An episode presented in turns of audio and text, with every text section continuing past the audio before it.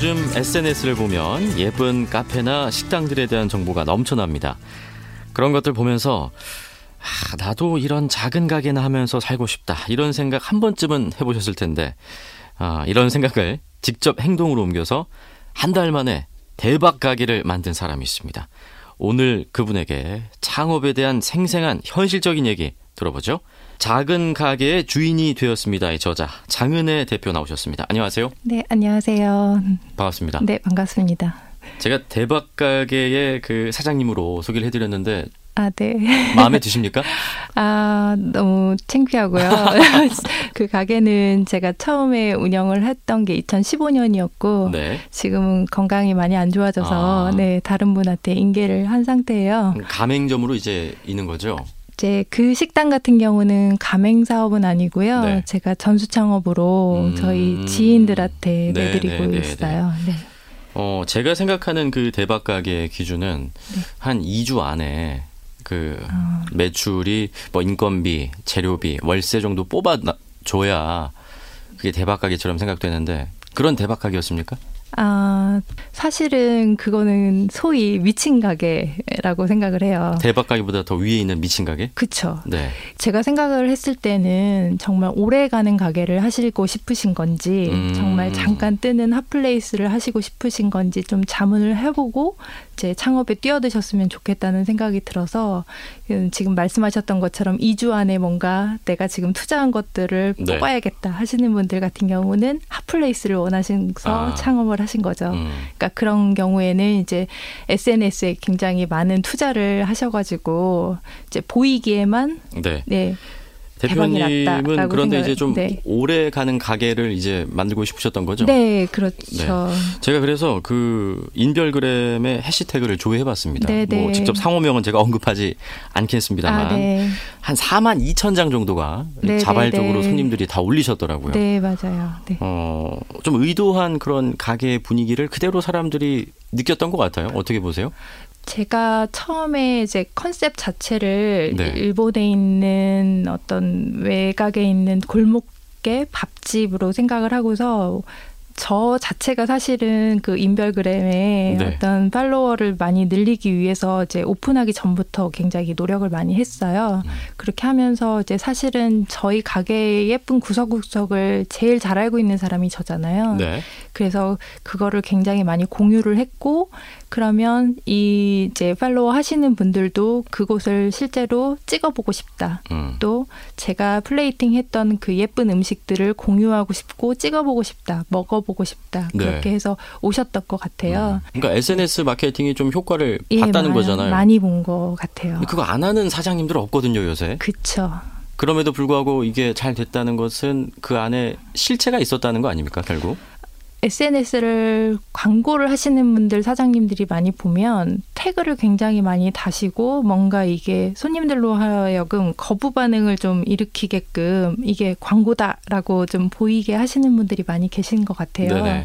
그래서 손님들로 하여금 이 사람이 나하고 뭔가 진짜 요즘에 소위 말하는 소통 네. 예, 하는 그런 느낌을 들게끔 이 사람이 가게를 할지언정 어떤 일상을 보여주고 이 가게 안에서 단지 이 사람이 생활하는 게 가게일 뿐이지 네. 이 사람의 어떤 일상을 보여주고 공유하는 그런 느낌을 좀 받게끔 이 사람의 어떤 공간의 어떤 예쁜 모습 그다음에 이 사람의 어떤 만들어진 이 플레이팅이라든지 이런 것들을 좀 맛보고 싶다라는 그런 느낌을 감동을 좀 받게끔 네, 공유했으면 좋겠다는 그러니까 생각이 들어요. 광고인데 네, 사실은 광고 아닌 광고 같은 너 이런 거잖아요. 제가 친구들한테 얘기하지만 네. 사실은 저 장사치니까. 네. 어쨌든 그게 네, 네. 중요 요소이긴 한 거죠. 네, 네, 자, 네. 그래서 우리 장은혜 대표가 어떤 걸로 지금 창업을 했나 궁금해하실 겁니다. 네. 그 아이템이 뭐였습니까? 저는 일본식 카레로 창업을 했어요. 일본식 카레. 네. 근데 보통 커리 하면 네. 뭐 유명 프랜차이즈 브랜드도 꽤 많고 네. 아니면 집에서 직접 요리해서 먹는 음식 같은데 레드오션 아니었습니까? 그쵸. 왜냐면은 저희 카레집에 오시는 특히나 남성분들 같은 경우는 여자친구한테 네. 이제 따라오신 분들이 많은데 대부분 이제 군대에서 먹었던 그 카레를 많이 떠올리신대요. 감자 크고 당근 큰 거. 그 노란색 그 네. 카레를 많이 떠올리셔가지고 나는 진짜 카레 안 좋아한다는 말을 많이 하세요. 네. 도대체 카레를 왜 돈 주고 사 먹지? 라는 생각을 많이 하시고 저희 카레의 단가가 8,000원, 9,000원 이렇게 해요. 그래서 비싼 거는 아닌 것 같은데 그래도. 지금의 네. 단가로는 그런데 네. 제가 2015년에 오픈했을 때만 해도 이제 카레 전문점의 카레 가격이 6,500원 정도 선이었어요. 그래서 프리미엄 커리였네요. 그렇죠. 굉장히 비싼 거였어요. 네. 그리고 제가 오픈했던 데가 이제 학생들이 많은 골목에 있었기 때문에 고시골목이라는 곳에 인접해 있었기 때문에 도대체 카레를 그 돈을 주고 어떻게 사 먹을 수가 있냐. 상권이 안 좋은데요. 얘기만 들어보면. 제가 사실은 그 당시에는 상권에 대해서 생각할 만한 어떤 정보력이나 지식이 없었던 사람이기는 해요. 네. 근데 지금에 와서 생각해보면 거기가 나름 괜찮은 상권이었던 거예요.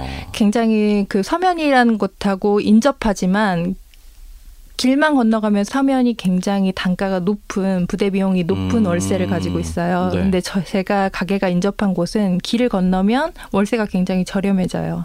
근데 저희 가게에서 굉장히 지하철이 가깝고 네. 그다음에 그 지하철을 타면 부산역에서 굉장히 가까워요.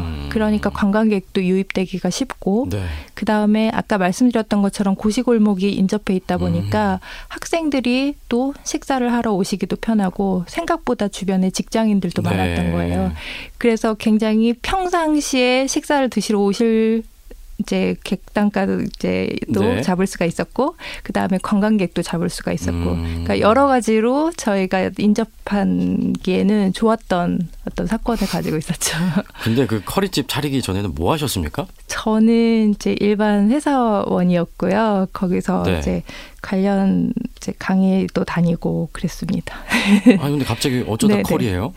그러니까 남편 때문에 부산에 살게 됐는데 네. 사실은 엄밀히 말하면 창원인데요. 창원에서 이제 살다 보니까 거기에 아는 사람도 하나도 없고 그리고 갑자기 직장을 그만두게 되다 보니까 제가 원래 이제 좀 씀씀이도 좀 있고 그래서 남편한테 돈을 받아서 쓰려고 그러니까 이제 참 눈치가 많이 보이더라고요. 그래서 용돈이라도 좀 벌어보자 그래가지고 자주 이 카페 거리에 좀 나갔었어요. 전포동에. 왜냐하면 부산스럽지가 않아서. 네. 부산은 이제 서울과 다르게 좀 으리으리하고 화려한 가게들이 많아요. 좀 저희 가게가 10평밖에 안 된다고 말씀을 드렸는데 부산 같은 경우에는 기본이 30평, 50평 이렇게 되는 멋진 카페들이 굉장히 많거든요. 네네. 식당들이 많고.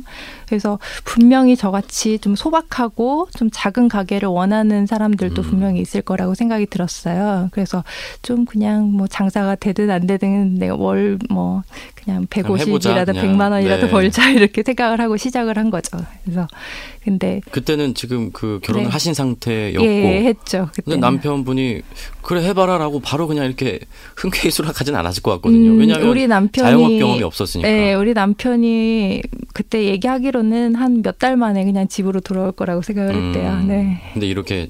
네, 뭐 오랫동안 집으로 안 들어올 줄 몰랐을 거죠. 지금은 아주 흐뭇하시겠어요. 자랑스럽고 네, 내 아내가 칭찬에 막 인색한 사람이라.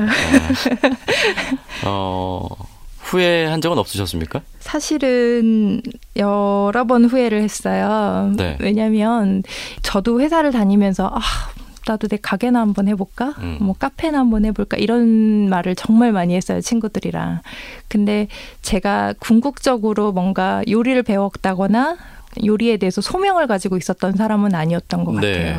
그래서 그냥 내 가게, 조그마한 가게에 대한 어떤 로망이 있었던 거지 어떤 창업에 대한 어떤 소명을 가지고 제가 이 업에 뛰어들었던 건 아닌 것 같아요. 그래서 버티는 식으로 여기까지 온 거는 사실 맞거든요. 그러다 보니까 몸이 힘들어지면 포기하고 싶을 때도 있고 회사에 대한 어떤 그리움 같은 것도 있고 성취감이나 네네. 이런 것 때문에 후회한 적도 많이 있어요. 사람에 대한 어떤 상처라든지. 월급 따박따박 나오는 데가 그쵸. 좋긴 하죠. 그래도. 그게 그리울 때가 많아요. 예, 왜냐하면 제가 모든 걸 책임져야 되고 모든 거를 다 결정해야 되는 게 굉장한 막중한 책임감이 따르기 때문에. 네. 네. 자, 뭐 창업 얘기 나누면서 아까 상권 얘기도 하셨고 또 뭐 SNS 마케팅 얘기도 하셨는데 네. 어쨌든 맛이 좋아야 되잖아요. 그렇죠. 제일 큰 문제예요. 네. 저는 원래 돌아다니면서 또 카레집이라든지 이런 데를 많이 이제 먹어본 경험을 살려가지고 일본에 네. 가서도 그 레시피라든지 이런 거 나온 거는 닥치는 대로 좀 사와서 좀 집에서 무조건 만들어보는 그 경향이 있었어요. 예전부터도. 그래서 뭐 좀 비법이 그래서 있었습니까? 자기만의? 나름대로의 레시피가 일단은 있었는데 네. 이게 이제 사실은 가게를 처음부터 카레집을 내야지 하고 그런 것들을 만든 건 절대 아니었거든요. 근데 어떻게 가게부터 덜컥 계약을 해놓고 보니까 내가 이거를 팔아야지 뭔가를 이제 가게가 운영이 되겠다 하고서 품목을 정하려고 보니까 그러면 아이템을 선정하고 네네네. 부동산 알아본 게 아니고 네네. 부동산부터 계약하고 네. 지금 품목을 정한 거예요? 네네. 제가 그만큼 초짜였어요. 네. 보통은 네. 어떤 품목을 정하고 가게를 만드시잖아요. 네. 근데 저는 이제 그 가게가 점포가 굉장히 마음에 들었고 그만큼 뭔가를 해봐야겠다는 생각이 들어서 가게부터 덜컥 했는데 이 가게가 굉장히 컨셉이 아까 말씀드렸던 것처럼 일본의 어떤 뒷골목 그 밥집 같은 네. 느낌이 들었고 그리고 제가 생각하기에는 내가 제일 좋아하고 제일 잘 만들 수 있는 걸 팔아야겠다고 생각을 했을 때 이제 제가 만든 그 레시피들이랑 그런 것들 팔아야지만 내가 사람들한테 자신이 있을 것 같았거든요. 그래서 좀 레시피를 네네. 소개 좀 해주시죠. 영업 비밀입니까?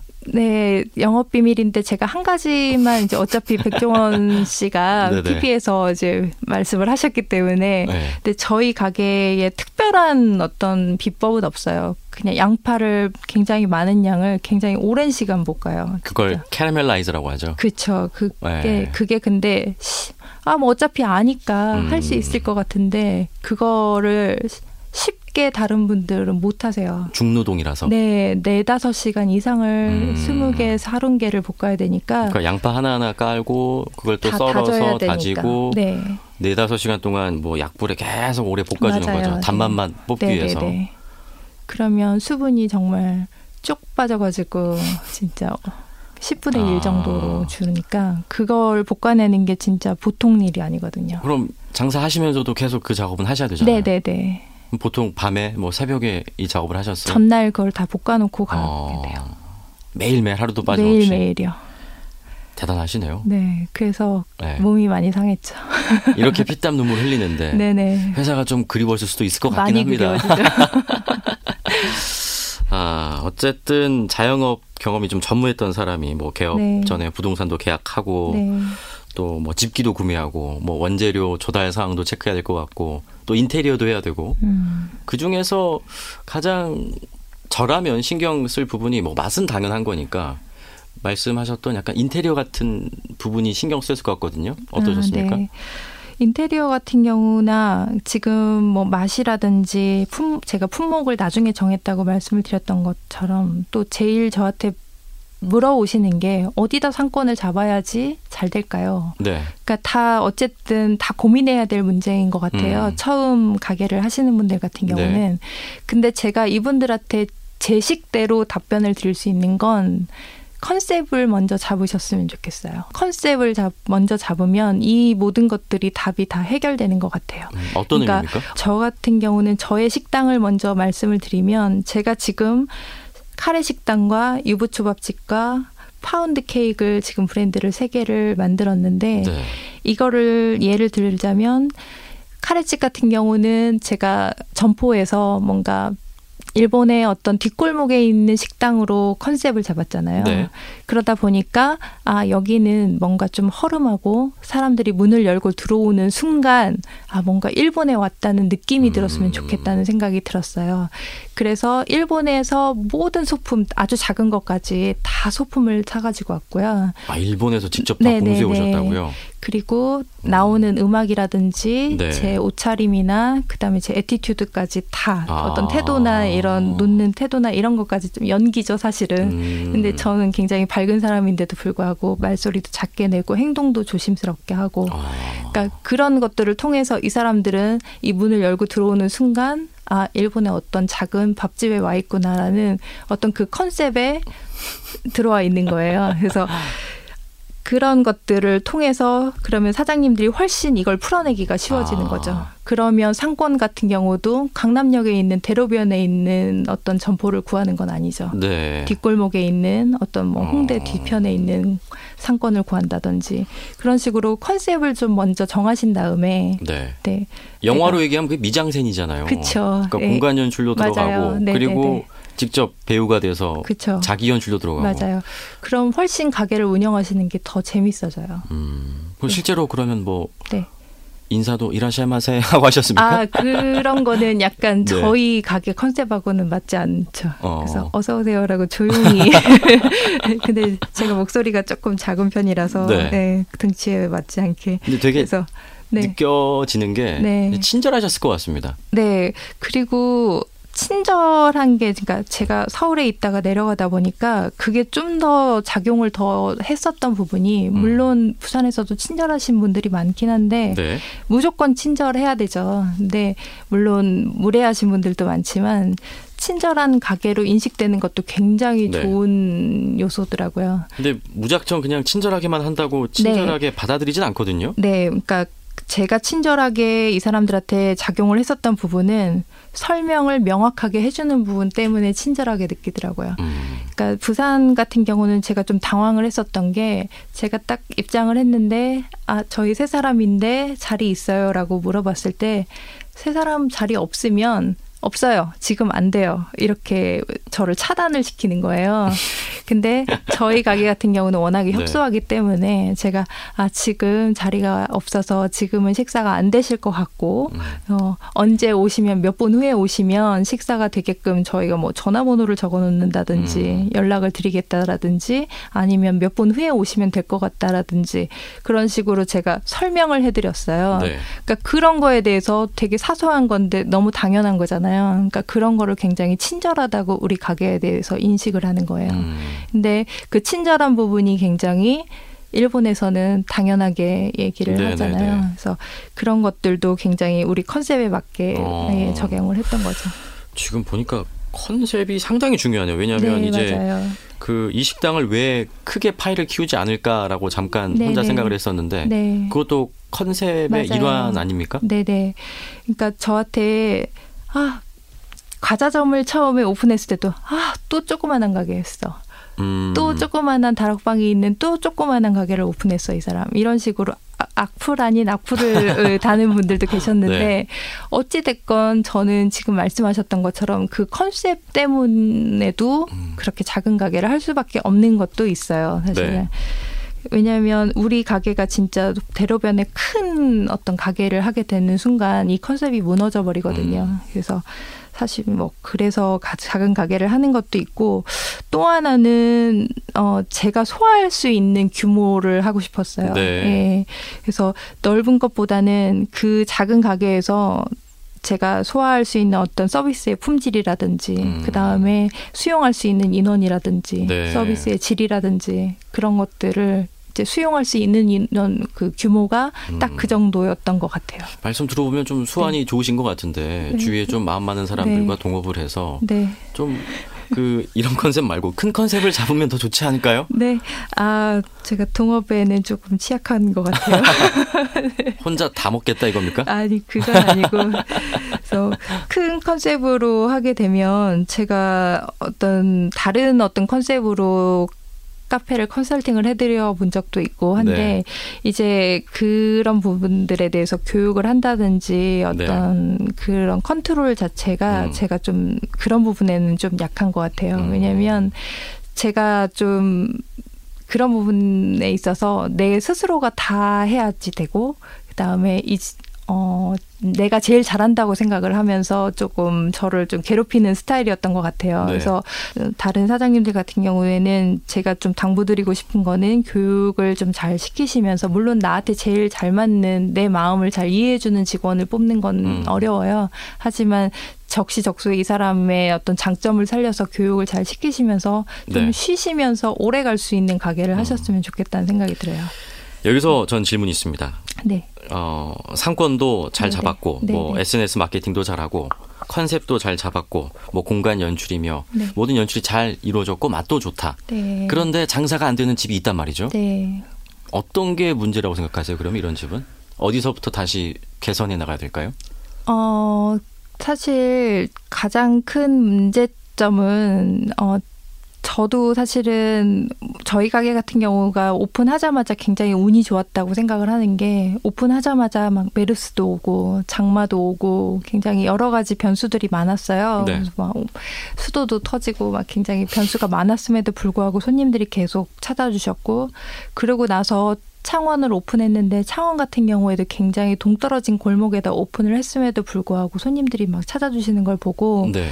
굉장히 저도 식당은 되는구나라고 생각을 해가지고 저도 굉장히 고치되어 있었는데 다른 식당들을 오픈하면서 그게 한풀 꺾이게 되더라고요. 그러니까 다른 이 골목에다 이제 상권 같은 경우를 사장님들한테 맡기다 보니까 그 상권을 확인하지 않고 제가 그냥 그 컨셉에만 집중해가지고 식당을 오픈하니까 네. 손님들이 안 찾아오는 거예요. 그러니까 굉장히 상권이 중요한 거예요. 그 컨셉은 잡혀 있더라도 이 상권 같은 경우는 골목이라 할지라도 우리 식당하고 분위기는 잘 맞는데 왜 안 오지? 하고 들여다봤더니 손님들이 아무리 골목에 있더라도 가기 힘들면 오지 않아요. 가장 중요한 건 상권이다. 결국 그렇죠. 이 말씀을 하시는 거네요. 한두 번은 올 수 있지만 일부러 찾아오는 건 어려워요. 주차가 어렵다든지 그다음에 찾아가기 힘들어서 지하철이 뭐 먼다든지 뭐 이러면 찾아오기 힘들고 그다음에 이 상권 같은 경우는 굉장히 어린 친구들이 포진돼 있는 그런 상권인데 네. 굉장히 고가의 어떤 음식을 판매를 한다든지 이러면 사진을 찍기 위해서는 한두 번은 올 수 있겠죠. 근데 단골이 되긴 어렵다. 그렇죠.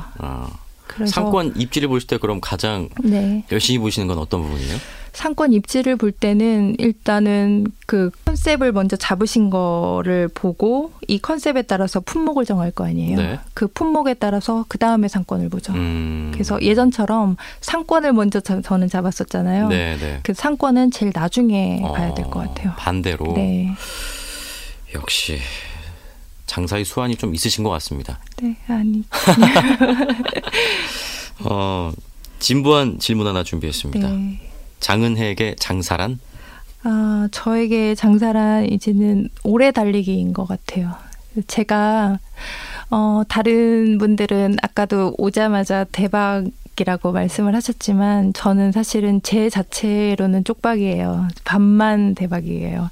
왜냐하면 저는 이 오래 달리기를 하지 못해서 사실은 다른 분한테 이걸 넘기고 사실은 다른 분들한테 가게는 내주고는 있지만 네네. 제가 직접은 앞으로도 안 할 거거든요. 왜냐하면 제가 너무 체력적으로 많이 소진이 됐고 그래서 식당이 얼마만큼 힘들다는 거를 제 스스로 너무 느꼈기 때문에 제가 그 식당을 하면서 느꼈던 어려움이나 그리고 잘 될 수 있는 어떤 요소들이나 이런 것들을 이제 말씀을 해드리고 또 내드릴 수는 있지만 아이디어를 전달을 해드릴 수는 있지만 제가 직접은 어려울 것 같아요. 그러니까 굉장히 뭐 디스크라든지 이런 부분들이 굉장히 네네네. 많이 체력적으로 소진이 됐어요. 그래서 장사는 굉장히 오랫동안 하시려면 제가 그 직원들을 잘 교육을 하시고 이런 부분들을 스스로 하시는 건 아니라고 지향하셔야 된다고 말씀을 드렸던 것처럼 체력적으로 굉장히 관리를 잘 하시고 쉴 때 쉬셔야 돼요. 네. 저는 그거를 잘 못해서 이 오래 달리기에서 낙오가 된 것 같아요. 좀 현실적인 이야기를 해주셨네요. 네, 맞아요. 저는 그 작가를 통해서 좀 쉬고 싶다는 얘기를 접해가지고 네네. 건강보다는 네. 이제 건물주가 되셨구나 그 생각을 했었는데 예, 제가 오해했네요. 네. 제가 뭐 커리는 잘 안 먹는데요. 뭐 여기는 한번 네. 직접 찾아가서 한번 먹어보고 싶다는 생각이 드네요. 꼭 한번 드셔보세요. 뭐 이 가게 이름이 궁금하신 분은 예, 작은 가게의 주인이 되었습니다. 이 책을 검색하시면 예, 아실 수 있을 겁니다. 오늘 말씀은 여기까지 듣겠습니다. 네, 감사합니다. 네, 지금까지 경력 단절 여성에서 식당 창업으로 성공한 땡땡식당 장은혜 대표와 함께했습니다. 고맙습니다. 네, 감사합니다.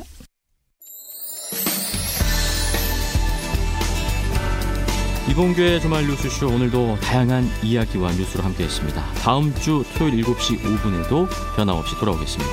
즐거운 주말 보내십시오.